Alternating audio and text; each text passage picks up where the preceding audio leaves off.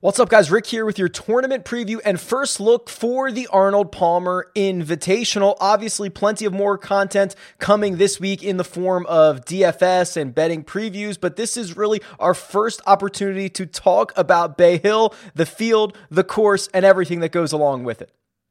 Bay Hill Club and Lodge has played host to this event every year since 1979 and has now been upgraded to invitational status, which we'll talk more about in just a minute. It's Tyrrell Hatton, who is your defending champion, winning last year with a one shot victory over Mark Leishman. It should be no surprise that Tiger Woods has won this event on multiple occasions. In fact, eight times in total. Matt Every is also a multiple time winner in 2014 and 2015. A couple of Aussies in 2016 and 2017, Jason Day and Mark Leishman, rounded out by Rory McIlroy winning in 2018 and Francesco Molinari in 2019, right before Hatton was victorious last year.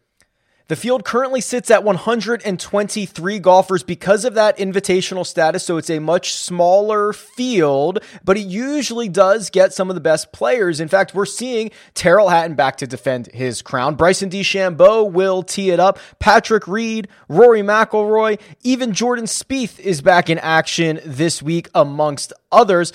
This is uh, one of the better fields, but this is a, a week that some are opting to take off. Dustin Johnson, for example, notice, noticeably absent from this year's Arnold Palmer Invitational. And with so many big events this year, especially the four consecutive events in Florida, a lot of the top players are going to have to choose a week to take off because they're not going to want to play four consecutive weeks or three consecutive weeks. So uh, this ended up being a natural spot for a few of the big name players to, t- to rest up and get ready for the Players' Championship in just a few weeks.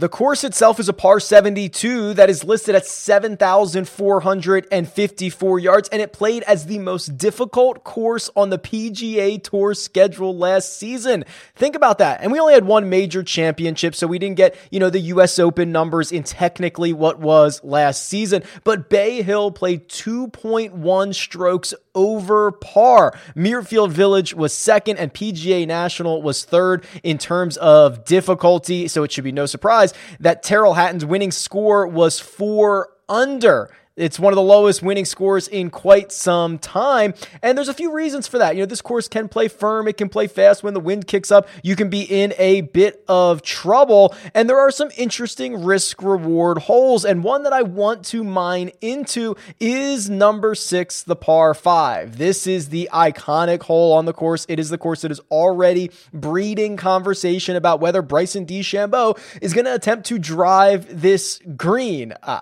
I do not think he's going to be able to do that. You have to fly at something like, I don't know, 370 yards because it's around the horseshoe around the lake there.